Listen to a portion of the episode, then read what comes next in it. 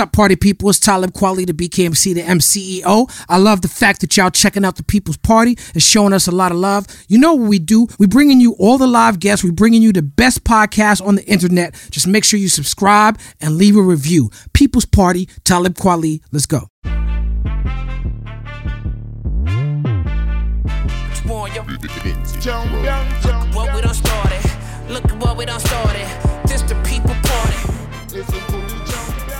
What's up, party people in the place to be? It's your boy, the MCEO, the BKMC, Talib Kweli. This is another wonderful, fantastic edition of the world's best podcast, The People's Party. And as usual, and as always, I got my wonderful, intelligent, lovely, talented co-host Jasmine Leigh in the house with me, holding down the fort. What's up, Jasmine? How you doing? Uh, you know what? I'm doing amazing. I don't know when this is coming out, but it's my birthday weekend, so I'm having a blast. Well, guess what, Jasmine? Your birthday weekend is also very close to my Yes, birthday weekend. So shout out to all the Libras in the house. It's a big Libra season, big Libra energy. I'm feeling good. I just got my, my official COVID test. Yeah. You know what I'm saying? So I, that, I just ran in here. I'm good at least for now until until I run into some other people out there in this pandemic world that we are now living in. Um, but yeah, Jasmine, I'm excited about today's guest. Me too. I think we're gonna have one, wonderful conversations. How's the baby? She's doing well, eating as usual. Okay, good, good, good, good. My baby doing the same thing. Okay, so today our guest is a legend in the activism, academic, political, organizing space. Uh, she is the department chair for Pan African Studies at Cal State Los Angeles, uh, one of the co founders of the Black Lives Matter Los Angeles chapter. You might have seen her in the documentary The 13th, where she spoke about crim- criminal justice reform, one of my favorite subjects, or on the show Good Trouble, where she's a consultant and a character on screen. She also has a very uh, famous TED Talk uh, where with the subtitle that I personally love, "Resistance is the New Normal." That's one of my favorite things I've heard recently. Um, we're talking about a woman, ladies and gentlemen, who is still 100% out in the streets, ground zero, fighting for the people. She's constantly organizing protests, speaking, rallying people together, pushing for legislative action, organizing the masses, showing up in person, answering the calls. In the process, she's been treated like an enemy of the state. But I promise you, this woman is one of the best friends that America and the globe could possibly have right now. We need her more than ever. Ladies and gentlemen, the People's Party is proud to welcome Melina Abdullah. Give it up. Thank you. That was a great introduction. I feel Yeah. good about myself after that introduction. Well, it's all earned and all deserved, and uh, we try to give people their flowers here at the People's Party. Part of the reason we developed this show is to talk to people like you. We've had a lot of rappers on, we've had a lot of famous actors and comedians on, but as much as I love bringing those type of people on, and a lot of them are my friends and family, and a lot of them overlap in the activist space, using this platform to bring on activists and bring the, the type of activist work that you do to a larger audience is really what, for me, uh, is the reason why we did this show. right, right. And actually, I only met you one time, but we met doing activist work in Ferguson because we share a mutual Ah. uh, sister in spirit. Rosa Clemente is my Yes. dear, dear friend. And so um, I'm glad to be in space with you and get a t- chance to talk with you. Um, not in the midst of chaos. So, well, in the midst of chaos, but not Yes. in the midst of chaos, right? Yes. Understood. Understood. Uh, thank you for bringing up Rosa. Um, when I was reading up on you, I, I thought the same thing. I heard you. I, I read about you speaking on Rosa, and I'm like, oh, we have to have met. Yeah, someplace before. yeah. All right. Um, so I want to start by talking about your TED Talk. Um, again, I like the title "Resistance is the New Normal." I try to live my Mm-hmm. life that way. Um, in that speech, you said something that resonated with me. You said, "Our sanity and our humanity depend on our our resistance. Uh, we're resisting so that our children can live and walk in a world that's really free."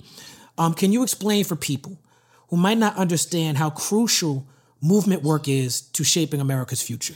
Sure. So this world is intentionally and deliberately created in this way, right? So every system that we live under, mm-hmm. it's not like we stumbled into these systems that put black people at the bottom of every single social, political, and economic measure. Manning Marable writes about this, right? That these are designed mm-hmm. intentionally to produce these outcomes. When we talk about policing, policing evolves from slave catching, which intentionally put targets on the backs of black people. And so it's important yeah. that as we think about these systems and the ways in which these systems seize upon us, prey upon us, exploit us, that we not submit to those systems. The only way we preserve our sanity and humanity is by resisting those systems and becoming abolitionists in our approach. One seeking to topple mm. the systems that seek to keep us oppressed seek to exploit us, seek to um, profit from our demise. Um, so we have to topple those systems and we have to engage in what Robin Kelley calls our radical imagination and really envision new forms of public safety or old forms of public safety, right? Forms of public safety that are indigenous and um, helpful to who we are as Black people. Um, so, forms of public safety, forms of healthcare, forms of education, um, economic structures that are liberatory, not oppressive. Um, during that same TED talk, you used the phrase white supremacist, patriarchal, heteronormative capitalism often. Um, for those that don't know or have never heard of these words put together in that exact way, can you break down what that means and why you have made it your life's work to resist it? Sure. So it's really important that we think about um, how we stand at intersections, right? That we stand at the intersection of racism, of sexism, of heterosexism, and transphobia, of capitalism, and that we're oppressed according to all of these different axes, right? So when we use the term white supremacist, we're talking about the precise way in which racism actually works, right? We live mm-hmm. in a white mm-hmm. supremacist system. We live in a patriarchal system, a system that seeks to ex- exploit women. And I mean by that cis, trans, um, gender nonconforming women, seeks to mm-hmm. exploit us according to gender. Um, and then, you know, the way in which people are exploited and oppressed according to um, sexual orientation, sexual identity. And then finally, the way in which capitalism is kind of a um, overarching umbrella that utilizes all the different forms in order to um, extract money and profit from us. And there's other axes we yeah. could add in, right? Like I mm-hmm. know that some of the oppression that I experience is because I'm a black working class woman, but it's also because I'm a black working class Muslim woman, right? And so how does that mm-hmm. play in? So it's really just talking about those intersections of oppression. Yeah, Word up. Right now I'm in Yellow Springs, Ohio, which is sort of like a blue dot in a in a red sea. Mm. Um, this is a, a, very very sort of progressive town. There are Black Lives Matter signs all over the place. There's a strong Muslim community here. Uh, Dave Chappelle, who has a lot of Muslims in his family and and and, and is a Muslim as well, um, he's here.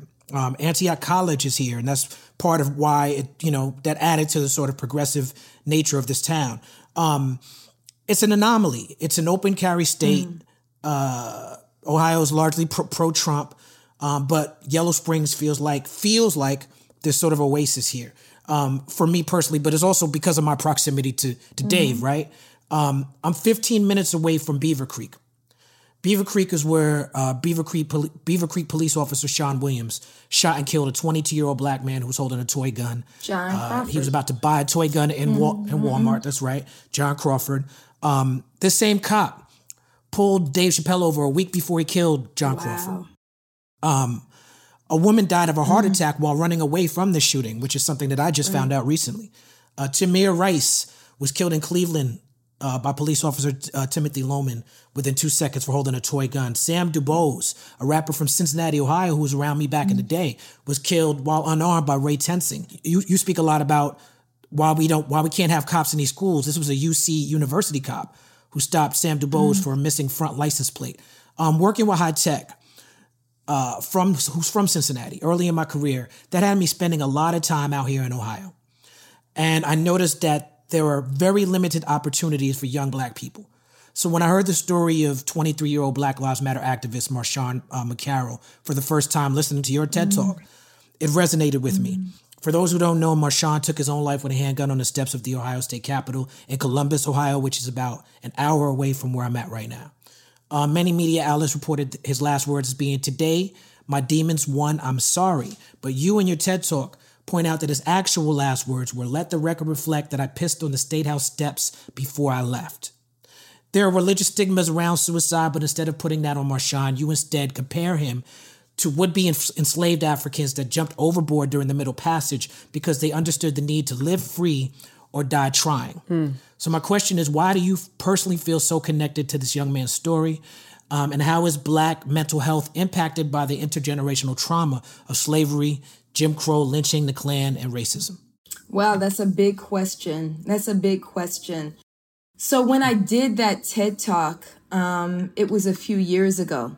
And mm-hmm. um, Marshawn's um, death was ringing really heavy and it was immediate, right? It was um, an immediate response um, to, I still count that as a state sanctioned murder, right? I still count that as um, the state took so much from Marshawn that mm-hmm. he had to, you know, he couldn't um, continue to live on a slave ship. And mm-hmm. I think many of us, we can compare it actually to this moment, right? Now I'm going to get a little emotional. I can feel it coming. Um, every mm. Wednesday, we protest in front of the district attorney of Los Angeles office. Her name is Jackie Lacey. And since she's been in office, 622 people have been killed by police. And she refuses to prosecute them. Um, mm-hmm. I think all over the world, but especially in Los Angeles, where since the murder of George Floyd, LA County sheriffs alone have killed eight people. And then there's more mm-hmm. that have been killed by LAPD and the other smaller policing departments. Um, so it's safe to say in Los Angeles, at least 20 folks have been killed in the last three months by police. Okay. So this is heavy you know and so i said that in order to preserve our humanity and our sanity we have to rebel against these systems. We have to resist these systems. We can't succumb to these systems.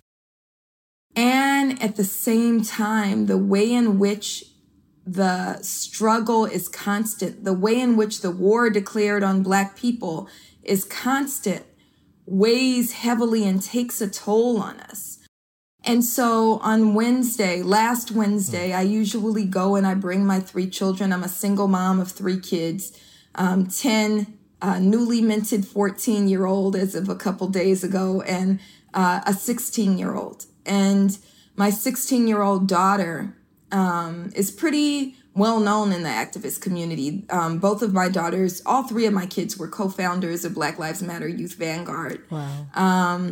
And my oldest daughter is um, very outspoken and talks a lot about what children need, what it means to be a black girl, a black Muslim girl right now. And as we were at that protest, she came on stage, and sometimes she speaks and sometimes she doesn't. But she came on the stage and said, I wrote a will. And this girl is 16. And wow. she was like, I wrote a will you know? And as she said it, of course, a lot of us begin to cry that a 16 year old girl shouldn't need a will. But the constant heaping of oppression upon the backs of even our children tell us that, you know, she's saying two things the state could steal her life, but also underneath it, and what I feel with my middle daughter as well, who I've had to hold in the midst of all of it, is how do you keep them from breaking? Right? Mm-hmm. How do we keep ourselves from breaking? When we think about what happened yesterday, where Breonna Taylor's yeah. murderers were given a green light, you know, we're given a pass. We're allowed to steal the life of this 26 year old young, vibrant, beautiful, woman who was putting herself on the line for other people. And the state stole her life and was told, hey, it's okay. You didn't do anything wrong except, you know, maybe some stray bullets that went into the apartment of the white folks who live next door, right? I was blessed to be a part of a um, documentary that this beautiful filmmaker, Oge, um, did on Black women. It's called Invisible Portraits. And she said, you know, who are black women to you? And I said in the film, and I'll echo it here, that black women are divine. Black women are divine. That's right. But the society that we live in tells us that, that we're the opposite of who we are. And so this question about mental health, right? And I mean that for black women, but I mean it for black people as well, right? They try to tell us that we're not who we are. And mm-hmm. That can be um, torturous. It is torturous. And I think um, the only thing that allows us to um, really kind of come back into who we are is um, a recentering and a reclamation mm-hmm. of Black autonomy. And for Marshawn McCarrel, his Black autonomy was the right to say, you know, this is how I live and this is how I go. And I'm a resist on my way out by pissing on the on the state house steps. Uh, it's it's a lot going on. I know a lot of my friends are dealing with uh, their mental health and everything too, especially black women, because it just feels like the world doesn't care about you. And you just have to keep telling yourself that you do matter, that you do deserve to be here, because it can really get overwhelming. During that same TED talk, you also said that black unemployment rate is almost double that of other races. White households on an average bring in 15 times more income than black households. There's clearly a, a racial wealth gap. How do we how do we best go about solving solving it? So I'd love for us to talk about what autonomy means, right? So, you know, Malcolm X is still right. You cannot have capitalism without racism. You cannot. So, right. undoing capitalism is a black issue. Um, and so we have to think about how to do that, how to imagine new economic systems. Um, we've been accused recently in Black Lives Matter of being Marxists. I'm going to say straight up, I'm not a Marxist. I'm an African socialist, right? Because mm-hmm. Marx came to the party late, right? Um, it is an African principle that people should have all of what they need. And that if we live in a world of abundance, there's no shortage of food or housing or any kind of resource, right? There's mm-hmm. it. It's mm-hmm. totally possible and plausible for everybody to have great health care and great yes. education, right? And, you know, mm-hmm. I'm looking at you as you're, you know, doing this and nursing your baby and looking beautiful all at the same time. And that's right. You know, in African societies, you'd have a whole team of people around you to, after you nurse Marco, you can hand her off to the mama or the grandma or whoever else, the sister who's there, mm-hmm. right? That you mm-hmm. get to, yeah. we need to imagine societies as we talk about, you know, wealth disparities and income disparities. We need to be imaginative and recognize that we've had it before. My neighborhood had it growing up, not to the degree we could have, but, you know, I'm from East Oakland, California, right? And, you know, I mm-hmm. think about how my grandparents who lived across the street, you know, they would raise their garage door and all the kids would come over there during the summers and breaks and they, we'd have Kool-Aid and snacks and Bible study. And nobody had to worry about mm-hmm. where do you send your kids for the summer, right? We mm-hmm. can do this if we engage in Black autonomy, if we practice Black cooperative economics. And so I'm yes, not talking about Absolutely. I'm not talking about um, replacing white capitalism with black capitalism. I'm saying that mm-hmm. we have indigenous right. to who we are as black people, as African people, a principle, a guiding principle of Ujamaa, cooperative economics, that we cannot allow people to fall. We have to meet everybody's needs, and we have yes. the complete capacity to do so. Yeah, um, following up with that, I've been having this conversation with my son, who my son Amani largely agrees with me on politics. I would say that he identifies as a Pan Africanist, um, but he also wants to make money, and he he wants to. He's been talking to me about uh, stock market stuff, which I'm not familiar with the stock market. I've never invested in the stock market. I know I don't know too much about it, but I got friends who are who want to invest in it or invested in it. My son is asking me about it. Um, just from my own research, it seems to me that by its very existence, the stock market grows the racial wealth gap.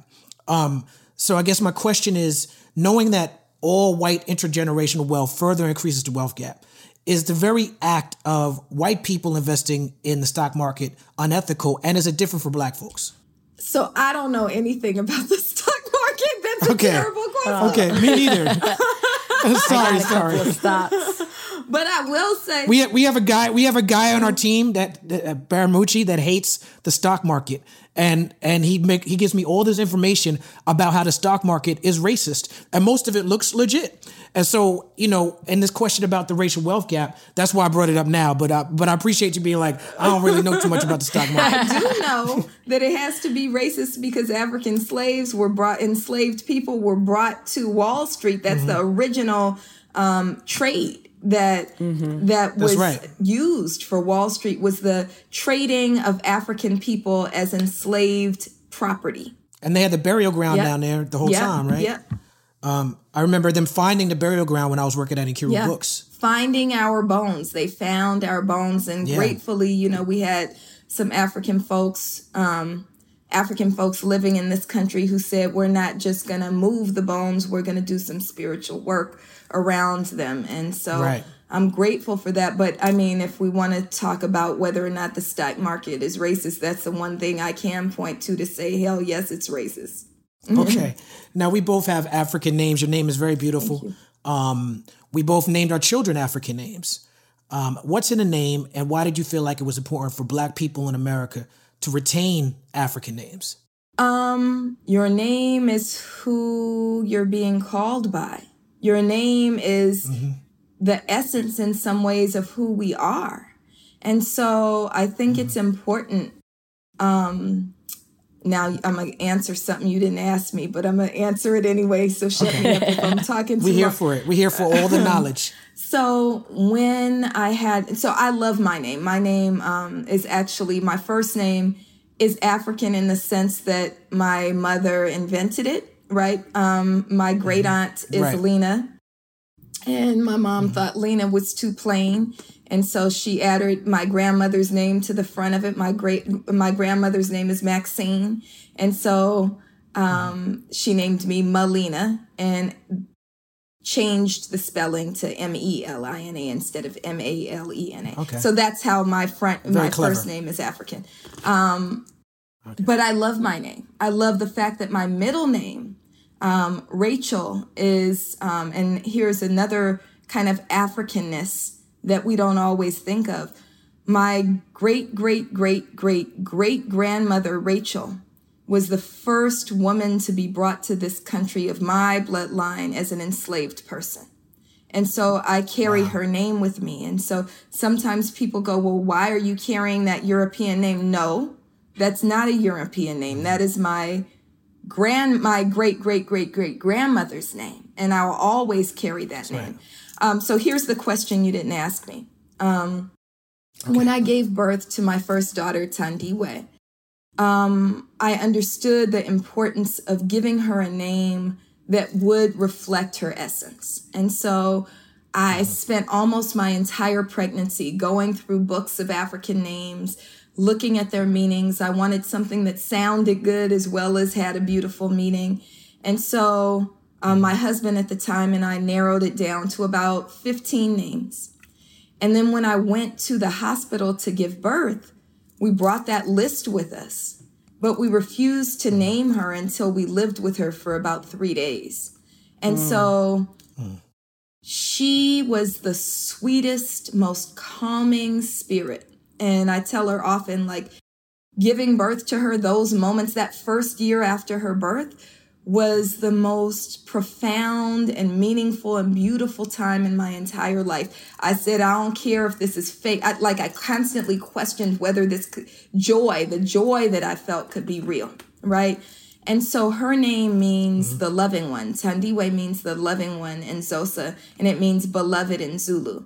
And so it, it was important for me that she have a name that reflects the essence of who she is. And that's what I did with all my children. My middle daughter, Amara, is a um, Ethiopian legend of paradise. My son, Amen, it means, his name means manifestation of the power of the universe. So, you know, I think names are hugely important. Yes. I Shout out to agree. names. My name is Jasmine, which is normal, but I used to always uh, envy my siblings because they all have Arabic names, every single one of them except for me. And now with my daughter, my mother um, named her middle name Elia, which means um, one who is with God or strong with God. So I'm happy that she has, you know, what I didn't because I always wanted one. Also, Jasmine is a beautiful name. That's what you run your fingers through when you, you know, feel the summer breeze. you Yes, know? and I smell good too. beautiful. Yes. There Uh. But I still wanted an Arabic name. You always want what you don't have. Uh, you were born. you were born in East Oakland. Uh, that's a storied place, the town from the legacy of the Black Panthers to Oakland's own Ryan Coogler directing Marvel's Black Panther and starting it off in Oakland. Um, from the hustle and grind of flow to E40 and Too Short to the conscious and independence of hieroglyphics. The Bay represents lovely for Black culture. How did growing up in East Oakland influence your outlook on life? Oh, it's everything, right? So It's town yeah, business. town business for real. And I'm of the Panther Cub generation, right? So um, mm-hmm. people often ask me, like, well, when was your first protest? I don't know. Because if you are from East Oakland of my generation, you were raised protesting. Like, I mm-hmm. remember being a toddler and being on picket lines with my father, who was a union carpenter, right? I remember being at the park and mm-hmm. handing out newspapers and like competing with my cousins to see who could get the next person, right?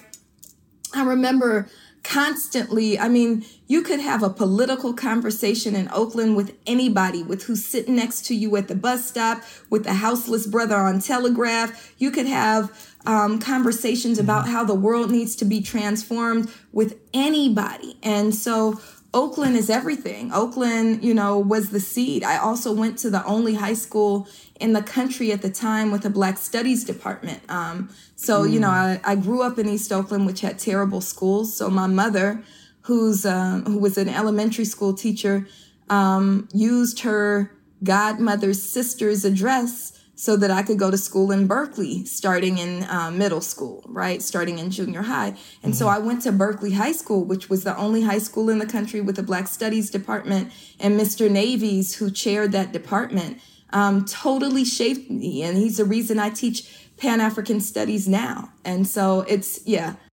Anybody from Oakland will tell you Oakland is everything from Too Short to uh, Huey P. Newton to Sly and the Family Stone, right? All of us have been in- influenced heavily by um, being from the town. Yes. Um, when I first took a Greyhound bus to Los Angeles, I met Mystik Journeymen at uh, the Good Life Cafe, and they invent, they invited me up to Oakland, and I hung out with them in Oakland. And Then I got to Berkeley. Shout out to my man Chris Riggins from Berkeley. Um, it's Le- Leopold's. That's in Berkeley, Yes. right? Yep. Yep, I saw I saw Del the Funky Homosapien at Leopold's. I saw the Whoridas at Leopold's. I was hanging out with Hieroglyphics and Hobo Junction, and so that year, 1995, me spending in the Bay Area helped to shape me a lot as an MC. Um, you know, um, the whole the whole E40 and Too Short how they independent. Uh, Right. You know, Conscious Daughters and and uh, and Boots Riley and the crew and all them. You know, like I, the Bay Area is very influential to, to me as a as a writer and as an artist and as an activist. Um, uh, you mentioned Pan Africanism. Can you break that down and tell us what that means? Explain the concept of reparations um, and why the concept of reparations is based on Pan Africanism rather than an allegiance to America. Yeah. Yeah, so that's a big question. So I'm going to do a shorthand version of Pan Africanism, right? Pan Africanism is the idea and the understanding that Black people, no matter where we are in the world, are connected, right? So we can think of the works of people like George Padmore, of people like Kwame Nkrumah, of Kwame Ture. Um, and it's the idea that you can't get free as an African living in America without, you know, struggling for the freedom of the continent, without struggling struggling for the freedom of African folks in Latin America, without making sure that the Caribbean is also free. It's the reason why we have to constantly keep our eyes on Haiti, right? We can't um Right. you know, just pretend like that I'm going to say something that's probably going to get me in trouble, but we are not African Americans, right? We are not African Americans. Mm-hmm. We are African people who live in what is America, right?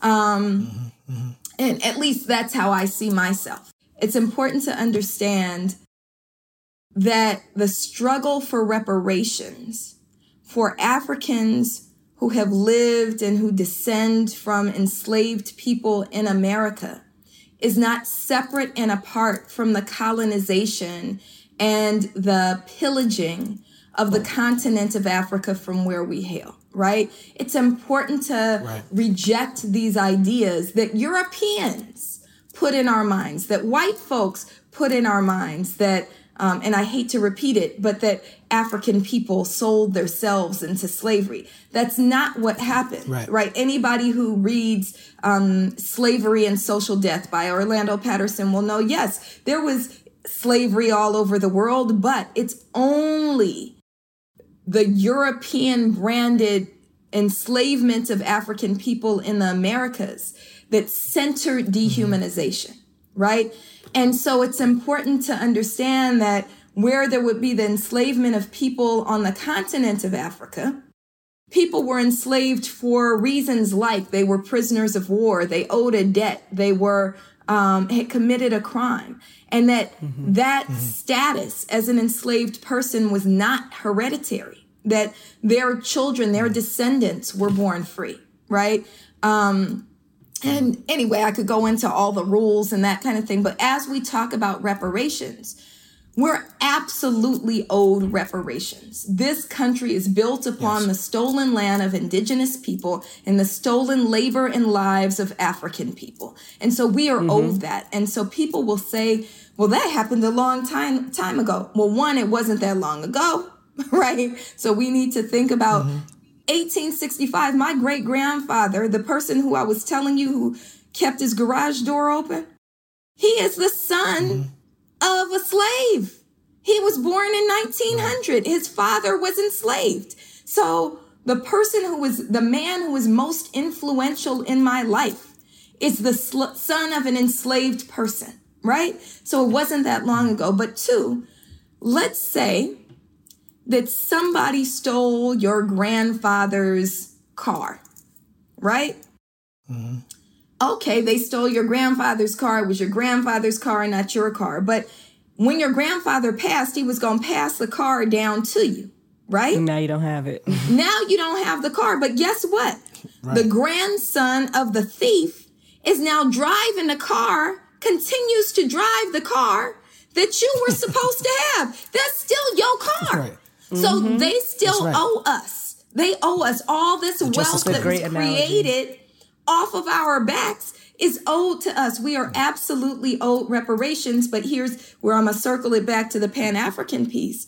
It also needs to be bigger than Africans in America. They pillaged the continent of Africa. Reparations are also owed to the continent of Africa, to African people on the continent as well. Um, you mentioned when you're talking about Black Lives Matter that uh, people try to say Black Lives Matter are Marxist. Now, uh, Marxism was embraced by Black revolutionaries like the Black mm-hmm. Panthers, who are from the part of the world that you're from. Marxism, capitalism, um, excuse me, Marxism, communism.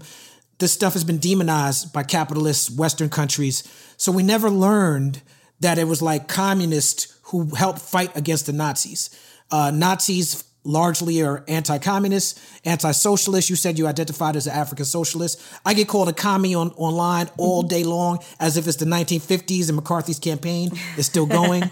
there are there are all types of misinformation campaigns spread online that try to convince people that left-leaning political ideologies like communism, Marxism, socialism, or anything that isn't capitalism, right? There's there's online campaigns to try to convince people that this stuff is aligned with Nazi ideology and must be stopped.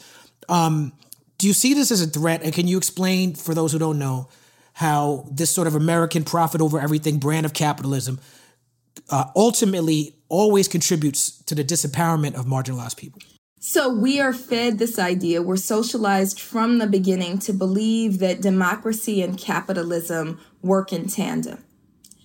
When we really understand that one is a political um, belief and one is an economic mm-hmm. structure will understand mm-hmm. that they're actually in opposition to one another. So if democracy really and literally translates as rule by the people, and capitalism mm-hmm. says a very few, the ownership class, owns the means of production and profits from the unpaid labor of the worker. And I, sometimes we use these terms and people who are unfamiliar with the terms go what does that mean? It means that the reason you mm-hmm. go to mcdonald's is not because the burgers are good. You go to mcdonald's because somebody else did the work and you wanted to just drive through and get food even if it's inferior food. So you paid for the labor Right. right, those burgers are not worth eight dollars right? The person's labor is worth eight dollars and instead of being paid $8 a burger, they're paid 50 cents a burger. And McDonald's takes the other $7.50, right? So that's the unpaid labor of the mm-hmm. worker. That is really an undemocratic economic system because there are more of us in the working class than there are McDonald's owners, right? And so mm-hmm. if we had, if there was rule by the people, we would say, why aren't workers getting $8 a burger? We should get $8 a burger. We should all share in this, right? And so it's important that we not just fall for what we've been socialized to believe, that we reject um, really this brainwashing that happens that tells us that the world we live in is the best world we can have. We can have something different. And um, it's important to struggle for it. So when you talk about like online, how they call us commies, how they say we're Marxists, and again, I'll lift up that I'm not a Marxist, I'm an African socialist. One of the distinctions there for me is that Marxism doesn't believe in spirituality and anything that takes away my mm-hmm. spirituality, I'm done, right? But I do mm-hmm. believe that everybody should have all of what they need and most of what they want, and that we live in a world of abundance where we can create that. I do believe in the practice of cooperative economics, the economic structure of cooperative economics. So when they call us these things, really what they're doing is trying to um, refute our leadership. They're trying to stamp out our vision. Um, and I'm going to tell you something else that we're recently um, they've started calling us. They've starting us started calling us in Black Lives Matter, the Black women in Black Lives Matter, not just Marxists, but Marxist witches because we pour libations. So I think Wow. if you don't believe I'm a witch, and hopefully nobody believes I'm a witch, right? Um, and then you shouldn't believe I'm a Marxist either. You should see it with the same ridiculousness. Um, I've told you. I mean, what there I are some am. good witches. You could be like Glenda the Good Witch. you Or know? Sabrina, the, or Sabrina, not the one Right. that's on Netflix, the one that was before Netflix, the the bright and See, happy. we, we Sabrina. showing our we showing our ages here. Uh, my my reference is Glenda. Yours is Sabrina. I mean, I, I I watched Wizard Um, of Oz too, but yeah, Sabrina's my girl. Well, Glenda was wasn't that Lena Horne? Was that Lena Horne's character? Yeah, That Lena was, and I, I was in this in the in the Wiz uh, in the scene where Lena Horne is singing. Uh, there there are babies floating as stars, and I'm one of them babies. You're I need to kidding me. rewatch it because of that. We Are need to have really? Serious, yes, yeah. he is. Yeah, my fr- my grandfather Stanley Greene plays Uncle M in the Oh, movie. and my family was involved in that production. Oh, that's my like one of my favorite movies. So now Me I'm gonna try and find which baby you are. Yeah. We got to have a, um, a we have to have the Wiz movie night so we can point out to Liz. yeah, Zo- Zoom Zoom Wiz uh, movie I'm night. down. I used to get royalty checks for years. like I get royalty checks for like thirty cents. You know, my peoples was on it back then. I had a SAG card and all that. when I was an Well, you're still in SAG. Once in SAG, you're always there. They need to put that on Netflix so you can right. get your checks That's back. That's right. Um, but um, uh, Melina, I'm glad you mentioned, uh, you know, sort of, you you you uh, separated yourself from Marxism because of the spirituality thing, right? And um, that's something that I've noticed personally. Just you know, Bernie Sanders is the um, mainstream idea of what socialism is, right? And and you have these people like they call them Bernie Bros, but I found, you know, we were talking about Hannibal, we were talking to Hannibal Buress and how I got trolled by Bernie Sanders supporters uh, because he had bought a building. And they were like, eat the rich and we're gonna cut off your head and, and stuff like this. And he's like, damn, as a black man, I can't even try to have some financial stability in my life. And and and even with me, like, you know, um, when I, I noted that Bernie Sanders had had supported Biden, Mm-hmm. they were like, you know, the Bernie Sanders supporters, they start calling calling me a slave of the Democratic plantation, and the idea that Oh, you know the the idea that that that a white progressive could could call a black man a slave, Right. and use the same language against us that the GOP is using, just because we noted that your guy is now voting supporting the, the establishment choice. Right. You know, that to me is that removal of spirituality for people who who try to put these sort of economic class ideologies over race and say we should only talk about class and we shouldn't talk about race. Um, so for you, how do you reconcile those who filter America's failing with the failures of capitalism and those who filter America's failing through the history of slavery and Jim Crow and all that? You know, what's what's what's your take on the argument between what's more important, class or race? I don't think we have to choose, right? I mean, mm-hmm. I think that, again, Malcolm X said you cannot have capitalism without racism. Absolutely, we have to mm-hmm. topple capitalism. But I know you've been to Cuba. You know, mm-hmm. There's, Yes, ma'am. I, so I have an uncle who was there, and they try to talk about Cuba as not having racism Yeah. And I love Cuba, so I'm not going, you know, it's it's a beautiful place to be. There is, you know, a lot that we can learn from Cuba. Um, the first trip that I took to Cuba, there was a sister who cut her foot and it got infected, and she walked into the hospital and they fixed it and gave her medicine, and that was it. And then she left, and she wasn't Oh, even. Cuban. It was like awesome, right? We went into these women and children houses that they have in every neighborhood where, you know, only women and children can go in. They do each other's hair. They talk about like sex and, you know, it's it's really a beautiful space. However, I think that um, there's a lot of emphasis on what the end of capitalism in Cuba meant in terms of race that isn't actually completely true. And um, I watched as some of my sisters who were darker skinned than me, when we went to the beach in Cuba, how the police treated them. And um, the assumptions that were made about who they were. Now, I was okay because, you know, I'm lighter skinned, but for darker skinned black Cubans, there was clearly some, at least, colorism. And so I think it's important that we're honest about capitalism is the end to capitalism is not going to completely solve racism that we have to be willing to undo all of these interlocking systems of oppression and engage in them fully and especially white folks who are um, leftists and who call themselves socialists or marxists have to understand the complication of things for black people, right? Have to understand that even as we call ourselves socialists, there's also this idea of how do we still support our families though? And there's kind of some contradictions. Like, um, I remember when people came at BLMLA because we forged a partnership with One United Bank, the largest black owned bank in the country, which is really not a large bank, but um, we forged a partnership because they were helping to pay for the funerals and college funds of people who were um, stolen by police violence. And um, they were like, oh, you're a capitalist. No, we're not capitalists, but where is your money? Your money's at Wells Fargo, be quiet. Right. Um, and so, what are the contradictions? And so, I actually um, went to one of my babas who's um, a member of the San Francisco Eight, was one of the early members of the Black Panther Party. His name is Hank Jones.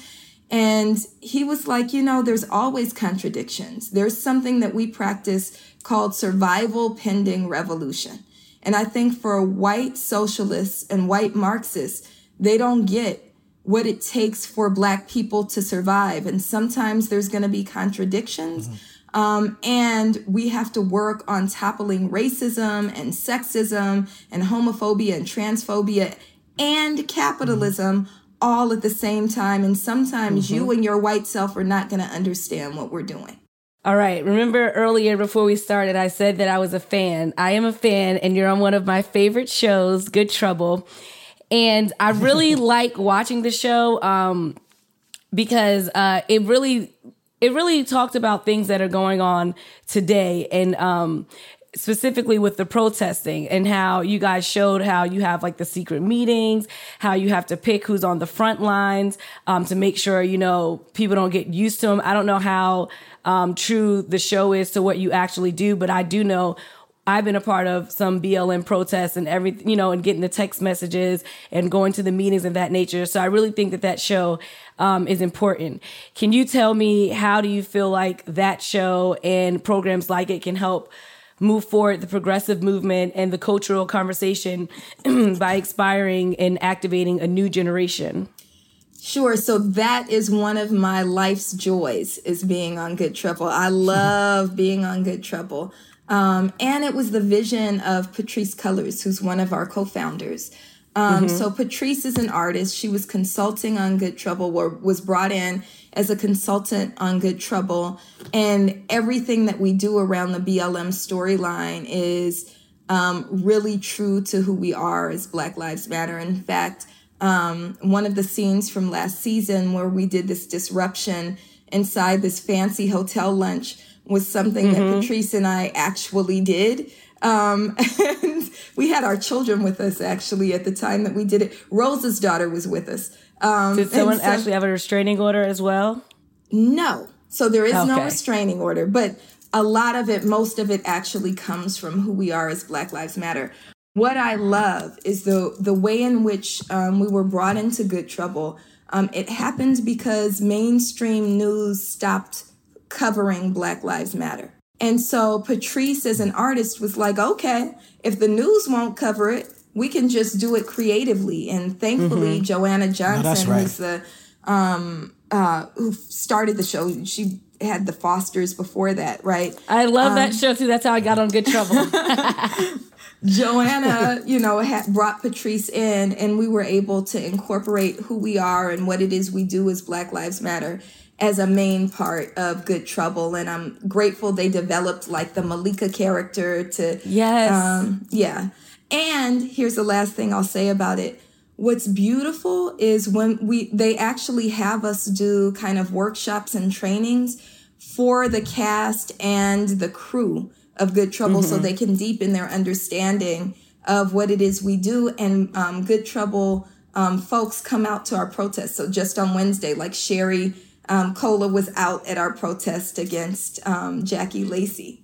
Wow, that's amazing. Yeah. I actually did background for um, one of the speeches. Uh, I think it was season one. I didn't get shown, unfortunately, but I was there. Good. Um, I want to shout out uh, Kayla Reefer, who's a filmmaker, photographer that I work with. She worked with myself and Nico Is and thanks Joey on a YouTube thing I did called Colors of the Culture TV. She recently shot the Time magazine cover with Alicia and Opal and Patrisse. And I definitely want to give her a shout out for that because I've seen where she came from. Um, it's such a beautiful cover. Um, I want to talk about Black Lives Matter for a second. Um, first of all, we love Patrisse. She's a friend of the show. she came first. on the show. Um, uh, Melina, when I met you in Ferguson, it had to be because I met I, I met Patrisse and Ferguson as well. Um, but I met I want to say uh, either Opal or Alicia. I'm not sure which one. I met one of them in Tallahassee mm. the year before hey. with the Dream Defenders. So um, you know, it just it just keeps keeps going. Um, we're in this era where people attach the hashtag. It's a wonderful hashtag, very efficient BLM to anything that seems like resistance work without making sure that they actually align with the stated principles of Black Lives Matter. Uh, we have grifters raising money fraudulently in the name of Black Lives Matter. How do people tell the difference between real Black Lives Matter work and all the frauds out there? Right. So, one of the things we ask people to do is to look for our seal. So, if if it's mm-hmm. Black Lives Matter, we all have an official seal. Also, um, if it's something we're doing, You'll see it shared on our official social media. If you're on a social media account that says Black Lives Matter um, Tallahassee, it doesn't have an official seal, and that chapter is not listed on blacklivesmatter.com. They might be doing great work, but they're not aligned with the global net- network or with our newly launched Black Lives Matter grassroots, which is doing the on the ground work and um, kind of organizing across chapters um, that we're doing. So um, we ask people to do that. And that's also to say, you know, we do have a few folks doing what you're saying, right? Like trying to profit from Black Lives Matter. But by and large, the people who are hashtagging Black Lives Matter actually genuinely mean Black Lives Matter and genuinely want to do work that's important. They just might not be a part of a chapter. So that's not to throw shade to anybody mm-hmm. who's not a part of a chapter right. who's doing work for the liberation of Black people. That's right. I'm glad you said that because I, in the way I worded my question, I was very specifically talking about the frauds. But you're right. That's the very that's the smallest smallest part of the people who are doing it. Um, so it's important that that people feel comfortable in supporting the movement in whichever way they can. Right. Right. Right. Um, I think it's important to note that Black Lives Matter engages in the same type of civil disobedience, or in the spirit of the same type of civil disobedience that Martin Luther King and the civil rights leaders engaged in, and that while Black Lives Matter, I think, uh, and you could correct me if I'm wrong here, but why I think Black Lives Matter agrees with Dr. King when he says a riot is the language of the unheard, by and large, Black Lives Matter has is is out there engaging in peaceful protests. Uh, Black Lives Matter has been so peaceful in the way that they engage that they have literally won peace prizes internationally. Um, however, Patrisse wrote a book called When They Call You a Terrorist because Black Lives Matter is often called a terrorist group by law enforcement officials. Um, you had Los Angeles police uh, show up at your house, guns drawn, with your kids at home, and later say you were swatted. Uh, correct me if I'm wrong about this. The LA Attorney General has targeted you and charged you with several misdemeanors, right? Yeah, the city attorney charged me with eight mis- okay, misdemeanors. yes, and the district okay. attorney's husband pulled a gun on me just um, in March. Mm-hmm. Wow. And threatened and told me wow. I will shoot you. So what's it like being targeted by our government in this way for simply protesting injustices? Um, I think it's to be expected. Mm-hmm. And so this is again all of these questions that you're raising, and this is probably why you do this well.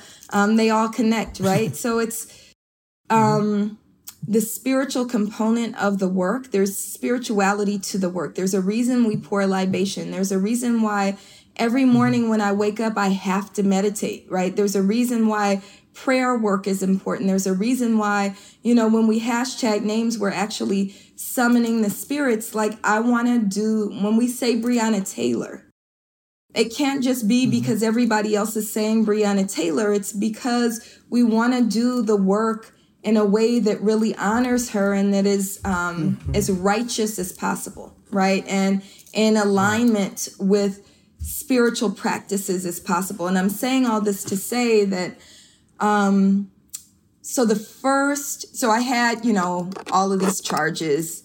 I've been arrested a lot of times. Um, I was charged for stuff I've never even been arrested for.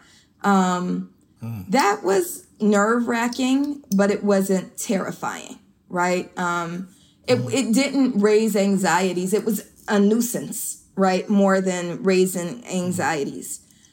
Um, I didn't feel like going to court constantly, and I felt like having to mobilize hundreds of people to come to court with me distracted us from the movement. But I had to do it because I was looking at the possibility of three and a half years, right? Because um, it was eight misdemeanor counts. And um, I'm grateful to people like Carl Douglas for volunteering to represent me. My legal team was no joke. I had seven attorneys, right? Um, okay. So it was dope. But the actual putting ourselves on the lines happens in the midst of protest. And so in March of this year, um, we demonstrated outside the home of District Attorney Jackie Lacey. Again, 622 mm. people have been killed by police on her watch, right? Gotta vote, guys. Yep, gotta get out and vote. what we did um, at this kind of sunrise action is before we went to her door, we poured libations, we did prayer, um, and we did a land acknowledgement. And then we set up our chairs to have this community meeting because the backstory is we had asked her for a community meeting for years. She's refused. And so we said, we're going to bring it to your front door then, right? And so we set up our chairs and I said, okay, well, let's go ring her doorbell. Go to ring her doorbell, and all this is on video, right? Uh, go to ring her doorbell, and she has a ring system, which anybody who has one knows you can see exactly who she is, who's at the door. She knows who I am. Um, and we hear somebody come down the stairs, and then we hear what sounded like a gun being cocked. So I look at my um, white ally who had gone to the door with me, Dahlia, and I said, Ooh, that didn't sound good, but I thought I was being paranoid. Next thing you know, the door opens, a huge gun, handgun is pointed out, and he points it directly at my chest and says, Get off my porch. Wow. What happens is this just like um, veil of calm comes over me. And I said, Good morning. And he said, repeats, get off my porch. And I said, okay, we will get off your porch. Is Jackie Lacey home? You know, can you tell Jackie that we're here for the community meeting? And mm-hmm. afterwards, I went and looked back and I was like, how did that happen? Right? Why was I not like really? If I didn't flinch. People were like, you didn't flinch. I didn't mm-hmm. flinch, but it was because of the spiritual work, right? When the uh, um, LAPD surrounded our home, and it was 40 to 50 cups. It was a helicopter overhead. It was um, cars um, blocking off the street. And I thought they weren't there for me because I was like, what was happening, right? And when I looked out the window, um, two cops ran in front of my window and pointed AR 15s inside the window. So I did kind of go, okay, where are my kids? Got my kids into a back room decided to go live on Instagram and tell everybody to get to my house because I figured if they were gonna kill me, they weren't gonna kill me with nobody watching, right? Um, and finally, when I decided to go outside, because I didn't want them coming in, so I felt like I had to go out to pull them away from my children, right? Um, I put my phone out and I yelled, I'm coming out. My children are inside. This is a phone. It's just a phone. I kept yelling that, right? And I come outside and there were about a dozen to 15 neighbors already standing there. And so to speak to your question about what it means is one, we shouldn't be surprised. We're literally trying to topple these state systems. We're I'm trying to undo policing, right? So for police to come back with force, that's to be expected. We'd be really naive to think we're going to say we're going to chant down Babylon and the system's not going to respond to us, right? The system responded to Jesus. How did how did Jesus get nailed to a cross, right? It was Right. it was the state, right. So for us to be coming at the state, there's going to be repercussions. But the other thing is there's truth to our chant when we say we keep us safe. I came out the house, there were a dozen to 15 people outside. My neighbors who are not political were outside, right? There was a neighbor across the street. Um, the husband and wife, they have a little boy. The husband met me like right close to my door and he said, What are you doing? Why are you coming out? And I said, I have to. My kids are inside. So he said, All right, well, come on. And he literally put his body right in front of me. Wow. And I said, you know, what are you doing? And he said, well, you're not, you're not going to take the first bullet. Hmm. Those are those African principles you were talking about Yeah. earlier. Community. Yeah. Takes a village. Yeah. Mm-hmm. All right. Now, Melina, earlier you had mentioned that you were trying to undo policing. So, for people who are unfamiliar with that verbiage, can you break down undoing the police, defunding the police, abolishing the police, and where those things might intersect, overlap, or where you stand? Okay. So we are, um, and we've shied away from saying this, and I think defund was our way of getting Okay. away from saying that we're abolitionists. Um, you know, Okay. policing and jails and prisons, they're not reformable. They're irredeemable systems, right?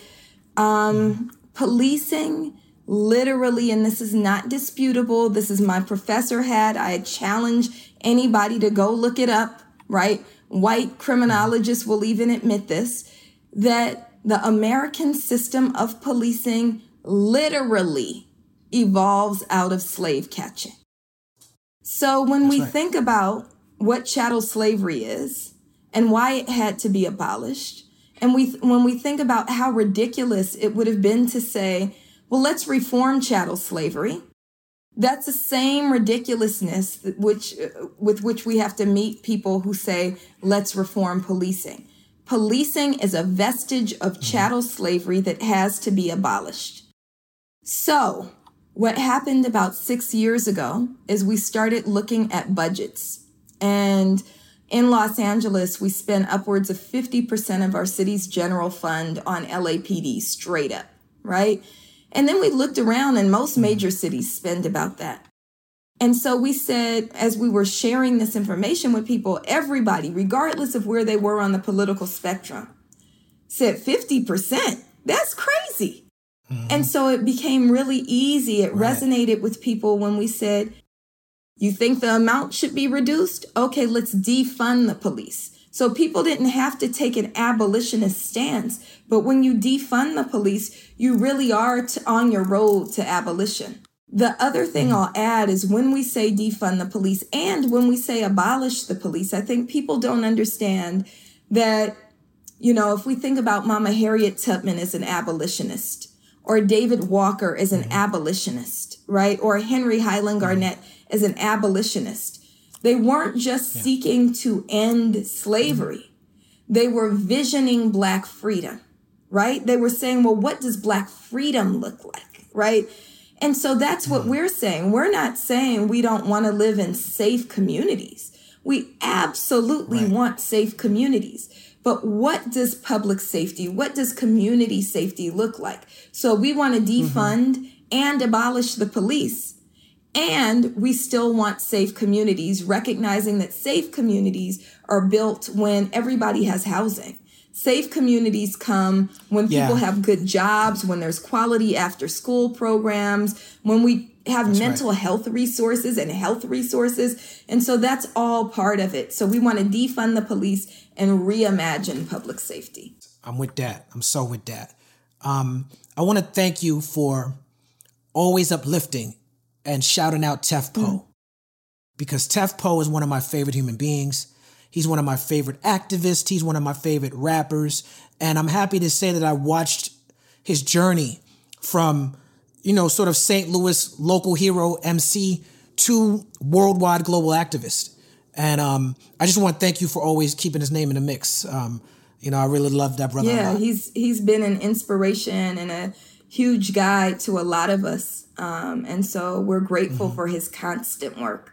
Um, now, I don't know if you know this, but I was recently suspended from Twitter. I heard something about and that. Now I don't know why, but yes. I was suspended from Twitter because I got into an argument with a young lady. The argument started out uh, about colorism, but it quickly devolved and it quickly became ugly on both sides. But largely, uh, people who were supporting her were sending me death threats and doxing me and coming particularly after the women in my family. Uh, she started this uh, GoFundMe campaign where she said she needed to call the FBI and get a, a restraining order against me because uh, she was being bullied by me on Twitter. Um, none of it was true, but I was sus- suspended because I got death threats to my phone, and I posted one of these death threats on my on my feed. I just neglected to put out uh, the phone number that the death threat came from. Now, this was a young black woman who led the charge on this campaign to get me suspended from Twitter, but she, in my opinion, was used as a tool by white supremacists who have been trolling me for, for 10 years, by the ADOS people. ADOS is this anti-immigrant quote unquote supposedly pro reparation organization, but you know, it's founded by white supremacists from PFIR.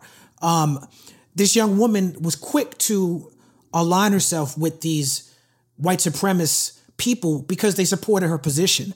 Um, in the era of online, and it kind of goes back to my Black Lives Matter question about the hashtag. Um, how can we get people to understand that no matter how much we might disagree with a black person, uh, especially publicly online and stuff, it's never okay to align with white supremacists. Yeah, absolutely. Um, it's not okay to align with white supremacists, and it's also important that we remember that when we show cracks, um, it opens us up to white supremacists, right? So um, I believe in, and we practice in Black Lives Matter Los Angeles, a practice of calling people in before you call people mm-hmm. out. So when you say things like, well, you know, Talib is a colorist or whatever, right? I don't know what she mm-hmm. said, right? They said that I raped children. They said that's uh, the, calling me a colorist. That's whatever. They said that I rape and molest children. That was the big thing that had me continuing. And when a lot of people said I should stop, but the thing that had me continuing was this idea that I rape and right. molest children. But right. Continue. Well, I'm surprised Rosa didn't get you because Rosa used to get me. I used to go back and forth with people, and she was like, "Block and keep it moving." Right. And so it's a, a practice that right. I adopted years ago, and I'm grateful to her for that because I would mm-hmm. get pulled into that if uh, if she hadn't schooled me right. on it. Um, but when they call you things, right? And I think sometimes there's valid critiques within the community, right? But when you absolutely put them out for the whole world to get wind of, they exploit those um, cracks that might be reparable, right? That might be something that okay well that's just some stuff i didn't like that you did and then we're going to talk it through and mm-hmm. we're going to get back on the same page later right but when you put it out right. for the whole world to see it actually does open you up you know it opens you up to people who want to kill you right who are not mm-hmm. just saying you know i don't like you i don't agree with you or that was some foul shit right there i don't know if y'all cuss on here but mm-hmm. you know Okay, good. I've been holding back for like an hour. and I'm like twitching. you, did, you did very good. You gotta start so we gotta start telling people ahead of time so they can relax. we talk that shit. We talk big shit um, here. But they don't I think people who do that don't get they don't want to see you dead, right? And when they do mm-hmm. that, they're they're opening it up. They're opening up a way. You know, even Trump's own administration is admitting that the greatest threat to this country is white supremacist terrorism, right? That's the greatest terrorist mm-hmm. threat, right? And he tried to like, right. you know, get them to cool down the language, but that's what it is. And so they're coming for you, right. they're coming for me, they're coming for the movement, and we have to be very very careful about how we love and protect one another in the words of Assata Shakur. Um, much of that controversy that Talib was just speaking of um, was done in the name of protecting black women. Um, but it was black women in his life that kept being attacked, and I was amongst those. Uh, does protect black women mean only protect black women that you agree with and um, on the flip side, does protect black women give a black woman a pass to go after someone without consequences? Does this mean that they are not allowed to question the character of a black woman participating in anti black behavior, such as a Candace Owens? Um, can do you think um, black men can have public conflicts with black women? Um, how do we navigate through all of that? Right. Well, I didn't say this. I'm really sorry that that happened to y'all, and it's happening to y'all. I know, like when we talked about um, kind of the toll that it takes. I know that these kinds of attacks can take a really, really heavy toll, and especially for you, Jasmine, as a new mom. Um, you know, I'm sorry. I'm sorry that you're dealing with that. It's appreciated. You don't owe us that that that apology, but uh, I appreciate yeah, you. Yeah, but it, I mean, we have to get what it means when they come after us that we're real people.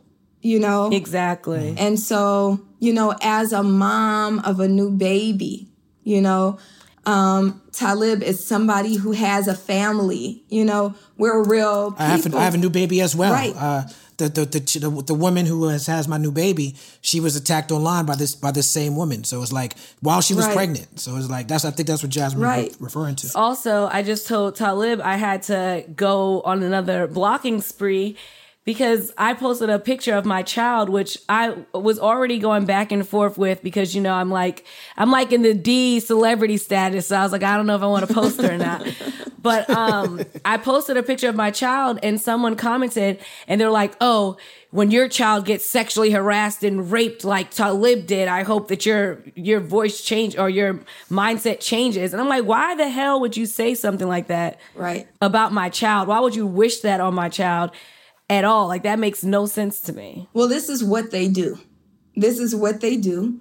Um, when you talk about Black women um, and disputes with Black women, we always have to, you know, Zora Neale Hurston says all skin folk and kin folk, right?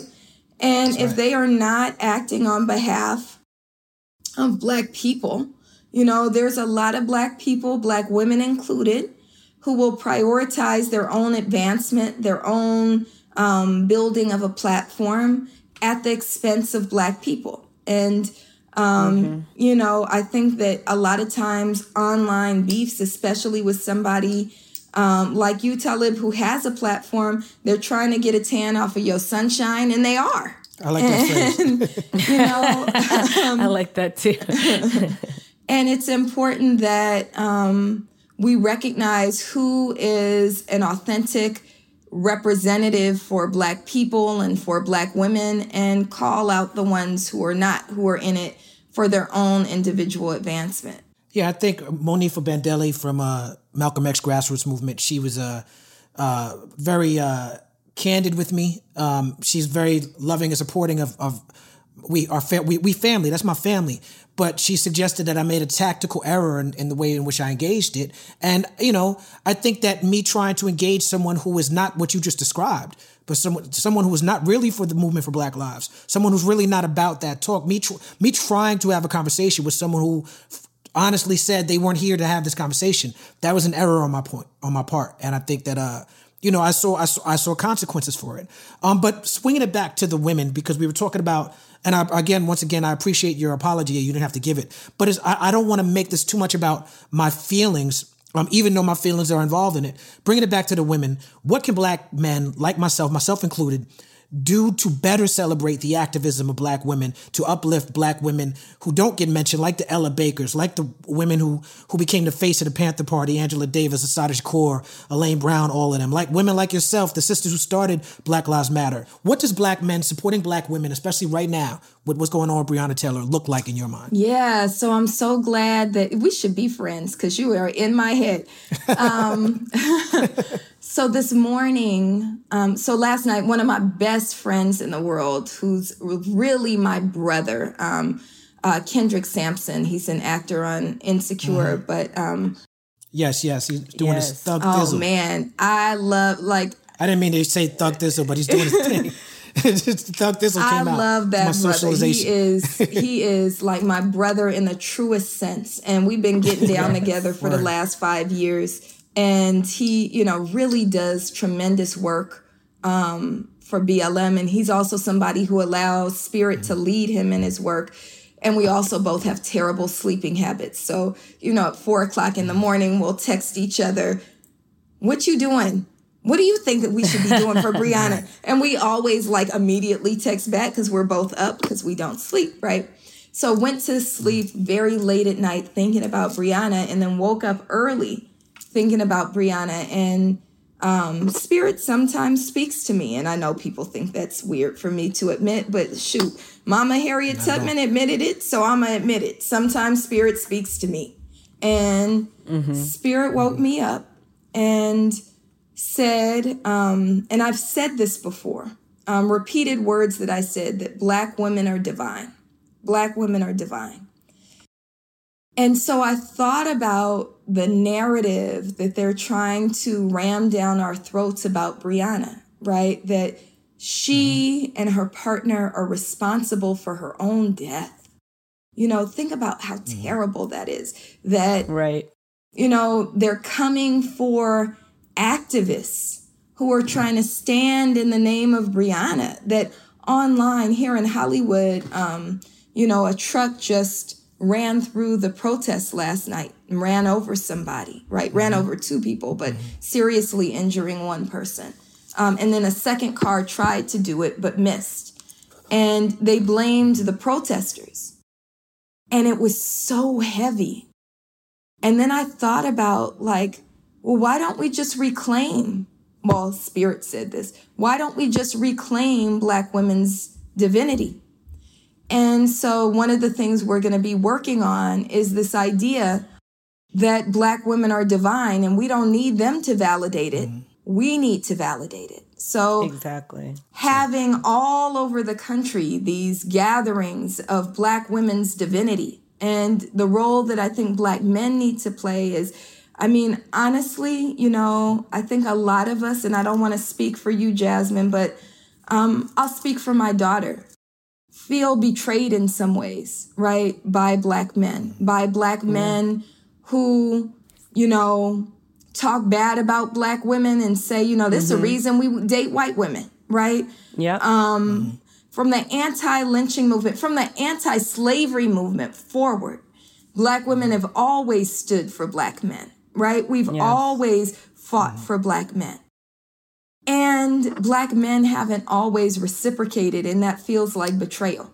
And so I think it needs to be, I mean, we're going to say it. We're going to say, I'm going to say to you, Jasmine, black women are divine.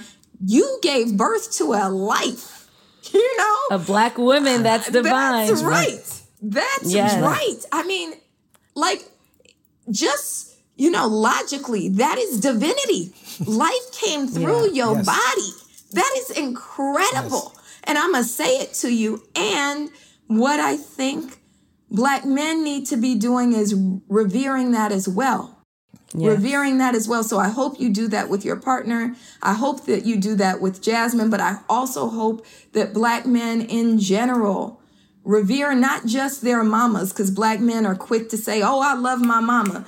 Your mama is not the exception, mm-hmm. right? Mm-hmm. Your mama is right. the rule. This is who yes. black women are. And so we need you to revere our divinity. I feel like black women are definitely just feel drained right now because of the whole Breonna Taylor situation. And then also, um, I'm, I do not know if you're familiar with the Meg Thee Stallion situation, whereas um, she mm-hmm. just got shot by, um, she said she got shot by a fellow artist and people just are not believing her. They're like, oh, well, we need to hear Tory's side. We need to hear that. And it's like, why can't you just believe a black woman? Why would Meg Thee Stallion just come on a platform and lie and say she got shot by somebody? And at the end of the day, I don't care for what reason he felt felt the need to shoot somebody, you shouldn't. She was unarmed. You weren't in an altercation. You weren't fighting for your life. She shouldn't have been shot, period.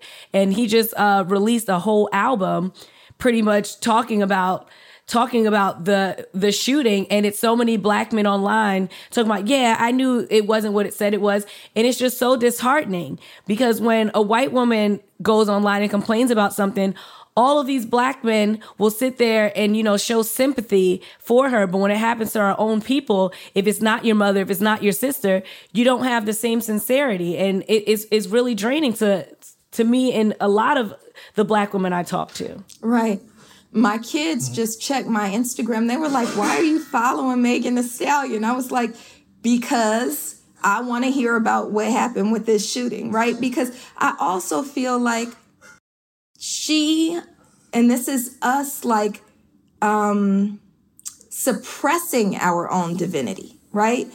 She mm-hmm. covered for him. I know. She covered for him. I mean, that's loyalty, but it's also us saying we don't have the right to say what's happened to us. And I get why she covered for him, right? And I mm-hmm. could get into a whole thing yeah. about my marriage. That speaks to a yeah. whole different thing. Mm-hmm. Yeah. I've been in abusive situations and I covered. Mm-hmm. But but I also think also in term also not just the the possibility of being in an abusive relationship there, but the idea of this no snitching code. Yeah. That it's it's not and no snitching from what I could tell started with activism right? It started with we we are we are we are protecting activists in our community, but then it becomes this thing where it's like no snitching applies to social media. Mm-hmm. Um, it applies to people are applying it to things that has nothing to do with. And I think our community is we don't we, we don't really see that no snitching code, which is helpful to some aspects of our of our life in resistance to white supremacy, mm-hmm. but we don't view it through the through the through the right lens, and it could be harmful if we're not sharing our stories in the right way. Yes. Also, I think as a songwriter, I just gotta say, if you're trying to say you're innocent, the worst way to do it is to put out a damn song. Like what is? I don't even. I don't even It's know. kinda- yeah. I don't even know what his song was about. Uh, I, I'm not listening to I read it. a, I read a couple bars on on. I read a couple Room. bars, and the the bars were like, "Yeah, but you're not saying you didn't do it." I'm just confused. It's like Listen. may, I don't know. Maybe I need to listen to the album, but I don't feel like it. As the kids say, it's it's it's it's confusing to me and my homegirls, and we don't like it. But you know what you're pointing Yeah. to also, though? It gets back to the reimagined public safety.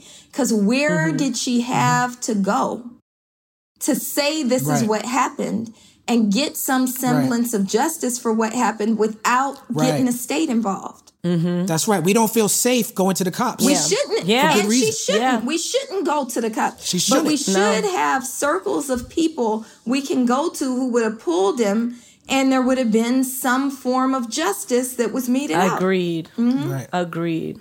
men, I find myself saying to men often, we have to get out of the habit, going a little bit back to what Jasmine was saying before, saying, hey, you can't disrespect women because I have a daughter. You can't disrespect women because I have a mother or I have a sister. It's like, if that's the only metric you have for not disrespecting women, you still have a lot more work to do. exactly. It shouldn't be because of the proximity to women that you have in your life personally. It should just because For you sure. Because shouldn't women disrespect are women just because it's the right thing to do.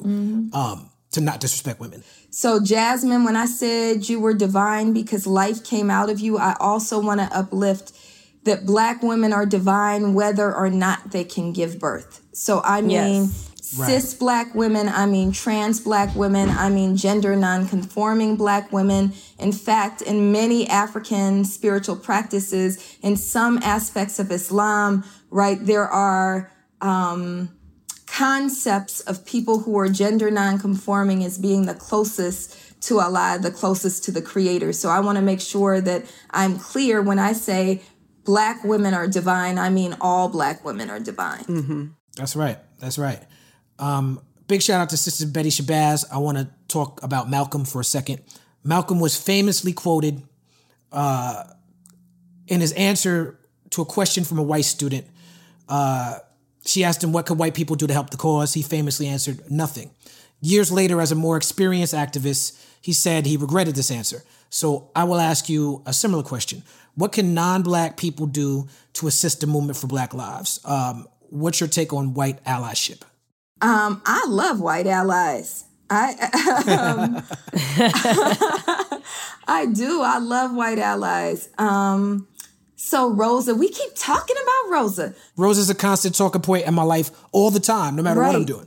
In 2014, that question came, and Rosa was in LA. She was part of Black Lives Matter Los Angeles.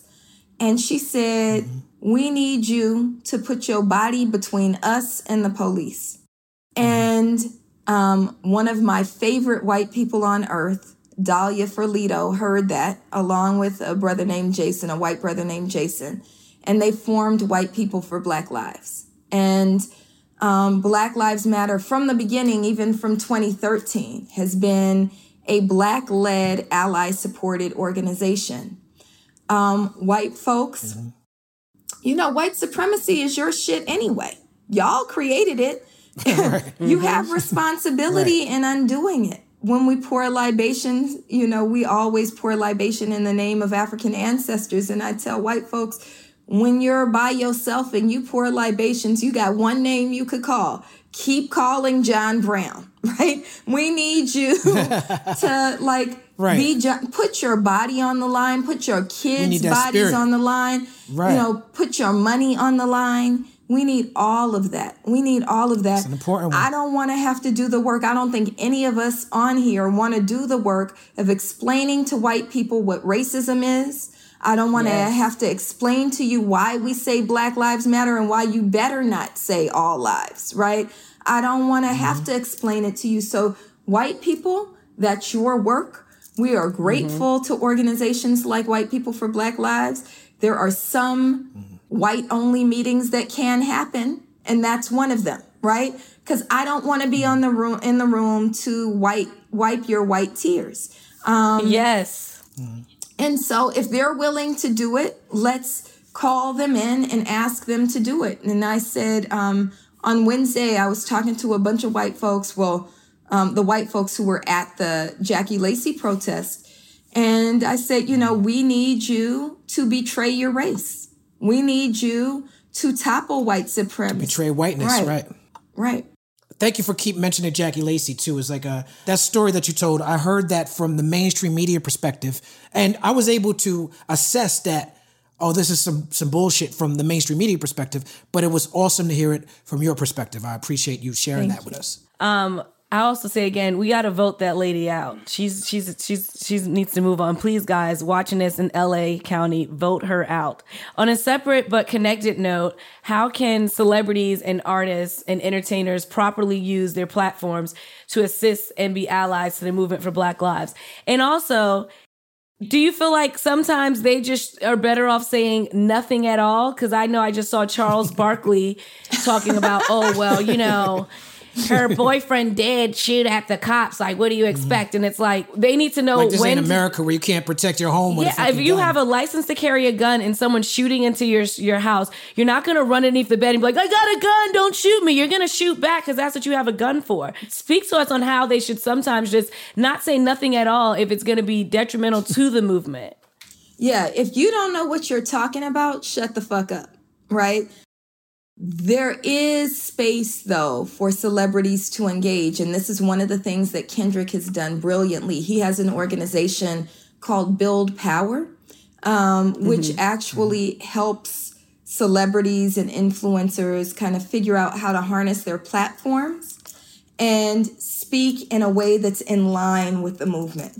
Mm-hmm. So we need everybody to really get educated on why we say Black Lives Matter, why we say defund the police, what it means to do that. And, you know, if we think about what, um, what's the tennis player's name? Naomi Osaka. Naomi Osaka. Osaka. Yeah.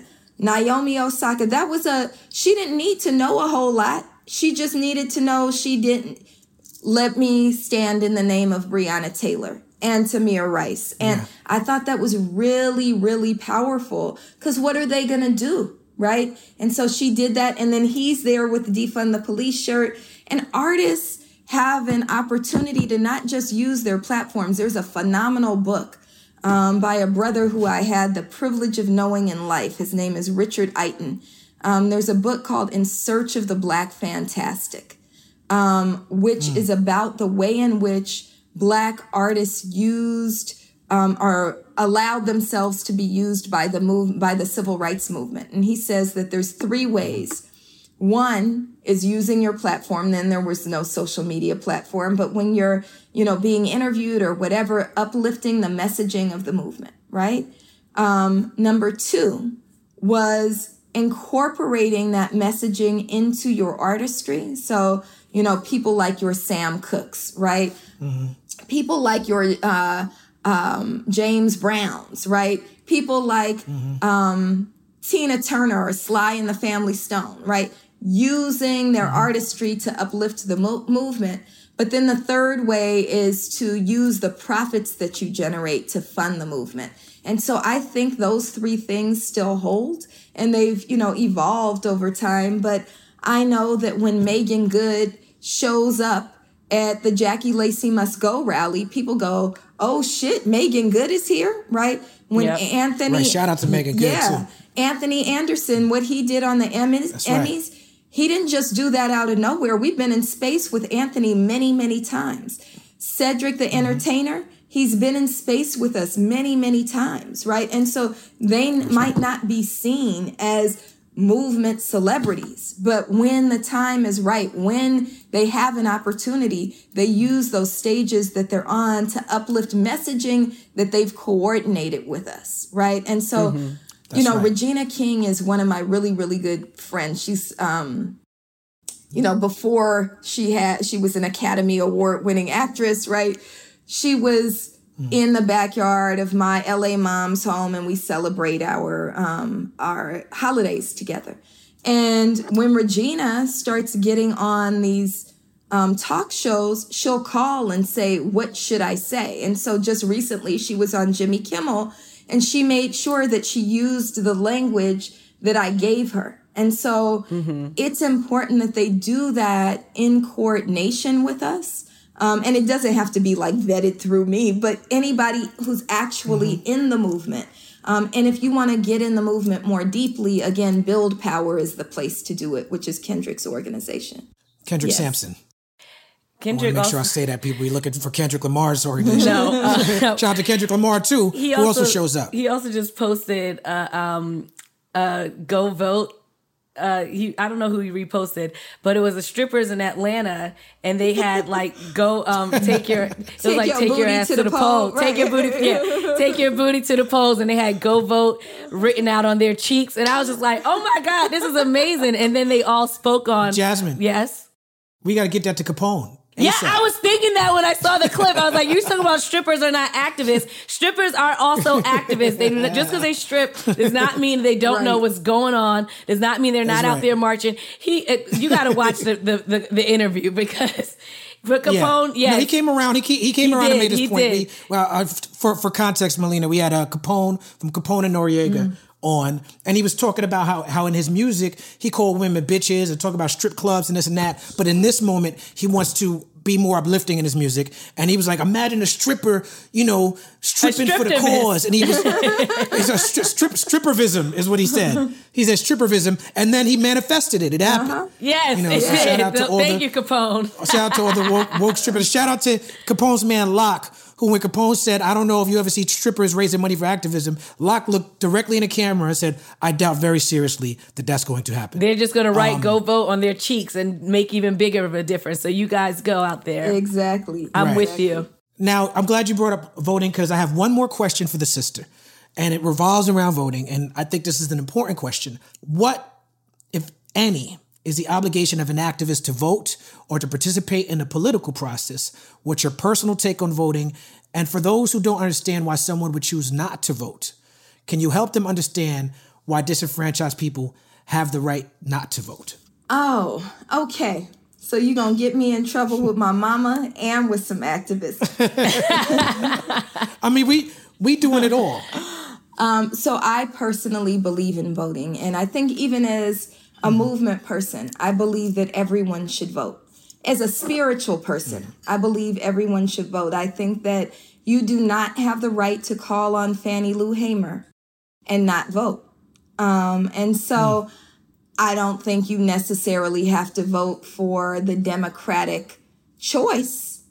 Definitely don't vote for Trump, but I don't think that you have to Right. vote for you know what the establishment parties say that you have to vote for but i think that just in honor of our own grandmothers we need to vote um, i also want to draw folks attention to that there is a lot of attention that's being paid to the top of the ticket right that we have to vote trump out I'm not completely convinced. In fact, yesterday he said it. I'm not completely convinced that even if he is legitimately voted out, he's going to leave.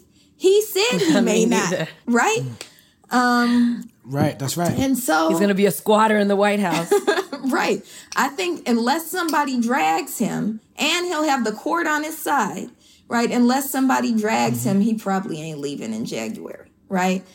Um, I'm not calling that into existence, but you know, he said he would. But you're a realist. Yesterday, he said, I am not mm-hmm. going to commit to a peaceful transference of power, right. even if I lose. Right? So, And he questioned the voting process while he right. did it. Right. So there's the top of the ticket. I'm going to vote against Trump for sure. Right? However, mm-hmm. there's also all of these other issues on the ballot that we actually do have some power over, right? So in Los Angeles, I keep saying it. District Attorney Jackie Lacey has signed off on the murder of 622 people at the hands of police. She has to go. We have to vote her out right? There are other measures, ballot measures, Prop 16, which will bring back, make um, affirmative action constitutional again in the state of California. If we look at, you know, what's happening to black students, I'm an educator. Cal State system, which is supposed to be the university system to which everyone has access, is down to 3.4% black right? My campus, which is in the blackest uh, or the county with the most number of black people of any county in the state, is down to 3% black. We have to vote yes on 16. Prop 17 will restore voting rights to formerly incarcerated people who finished their prison terms. Shouldn't they be able to vote? We got to vote yes on 17, right? In LA County, we have a measure called Measure J, which they don't want to call it this, but it's absolutely a defund the sheriff's measure. It takes their money mm-hmm. and puts it in things like mental health and housing, right? Don't we want right. more money to go to mental yes. health and housing? We have to vote yes on J. Absolutely. So even if you don't like any of the presidential choices, and I want to also be clear, you can also write somebody in. You don't have to vote for, you know, Biden or or Trump. Make it up if you don't like the choices, right? Um, mm-hmm. But you need to absolutely vote for other folks and other measures that appear on the ticket. And so I'm going to be voting. I've never missed an election except one time I missed an election when they moved my polling place and didn't tell me. Do your research. Um, as you were saying, the different um, propositions that are going to be on there, I have my list of things that I've been um, I've been getting phone calls, I've been getting I've been watching commercials, and I have everything written down so that when I get there, I know what I'm supposed to be voting yes and no on. Because Christmas treeing is worse than not voting because you might be mm-hmm. voting for something that you have no idea that it's gonna the damage it's gonna do later on. Mm. For sure. Now, I wanted to add because I'm sure we all have these people in our lives, people who feel so disheartened by the process that they just cannot square with themselves morally, spiritually, to to to vote. And, and, and you're right to point out that it's largely people who are only focused on the top of the ticket, right? But I've heard you speak about this in other places, and I'd like to hear you speak about it on this show. Why shaming people, particularly disenfranchised people, for not voting is not an effective strategy to get people to understand some of these things that they need to be voting for. Right. Let me be real clear and more specific on that. The Democratic Party and Democratic voters shaming people who don't want to vote for Joe Biden is problematic. Right. Right. I think shaming overall is problematic. But I'm always angered when the Democratic Party chooses terrible ass candidates. Like like mm-hmm. anybody who was running for the Democratic nomination was better than Joe Biden, right? But they mm-hmm. picked Joe Biden and they want to tell black people there's something wrong with us or young black people mm-hmm. in particular that there's something wrong with them for not voting for Joe Biden. Why'd you pick Joe Biden? Right? Like that's somebody we can't get behind, right? Why didn't you pick Julian Castro? Because that's who I was for, right? Right. What, if, right. That's who Rosa was man, working with. If there goes Dick, Rosa comes back up. Julian was a nominee, I would be pushing. I would be uh, precinct walking every damn weekend if it was Julian, right? Mm. But you picked Joe Biden and then you want to shame us for not voting. Nah, shaming doesn't work at all. But you can't choose a terrible candidate who we told you from the beginning. We're not voting for him. And then say what's wrong with you for not voting for him? And this is how you get me in trouble with my mother right? Because but my mother's the same as your mother because my mother is someone who's blue no matter right. who. And i understand i understand the logic and the, the tactical strategy behind that when you look at the system. But I also understand that she comes from a different generation, and I understand that that it's hard to square. Like it's hard to square how my mother feels with how my daughter feels mm-hmm. because my daughter's like, why should I vote right. at all? So there's also this. Um, so when I say I think we should vote, right? And if you're not going to vote mm-hmm. for the top of the ticket, vote for those measures, vote for local electeds, mm-hmm. right? Just vote, right? I think that's hugely important. I also know that no oppressed people have ever voted themselves into freedom. And I say that mm-hmm. every time I get a chance, right? That we do mm-hmm. not move. It's a misnomer to believe that we move from protest to politics. We have to mm-hmm. vote. However, that's just one tool. It's not even the hammer in our toolbox, right? But it is a it's tool. It's a tool. It might be right. the tiny ass Phillips head screwdriver, right? Not the one that's the standard right. size, right? Yeah, I, I, I like I like that analogy yeah. a lot. of a tool because I think that um it's very hard for act I think you you understand it, right? But like you said, we all have people in our lives that don't understand it in the way that you might understand it. That's why you're like, oh, I'm gonna get in trouble with my mother. Your mother might say something like, you know, it, uh, like you know, like my mother will say, we have to progress. You know, progress comes from pushing things further in this direction, right? So it was like we vote for Biden not because he's who we want.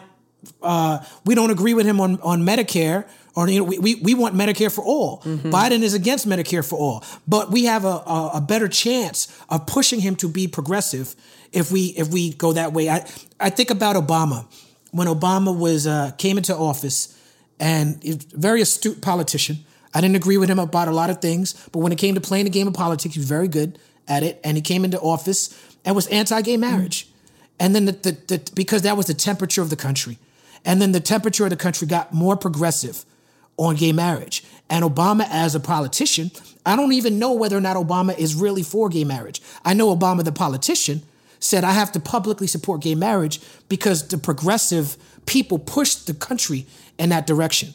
You know, and I, I think that um that's the argument with people who make who say the people who are vote blue no matter who. That's the argument that they make that that the Democratic tent, the liberal tent, you can have radical activists, you can have more centrist establishment Democrats, you can have the racist, you can have non-racist. With the GOP and the conservatives, there's only seems to be one type of person when it comes to social issues. And I think that's the argument that they that they're making. Would you would you agree? Yeah, for sure. And I feel like your mother and my mother must compare notes. Yes, indeed. Yes, indeed. Well, this has been my honor and my pleasure to talk to you, to talk about your mother, my mother, to talk about our children, to talk about Jasmine's new baby, to talk about all this activism work, all this movement work. You're, you're, you didn't have to do this, and I appreciate you coming on and speaking with us. Ladies and gentlemen, the People's Party is proud to have Melina Abdullah. Thank you so much. Woo! This is a great Thank talk. y'all. Thank you so much. Thank y'all.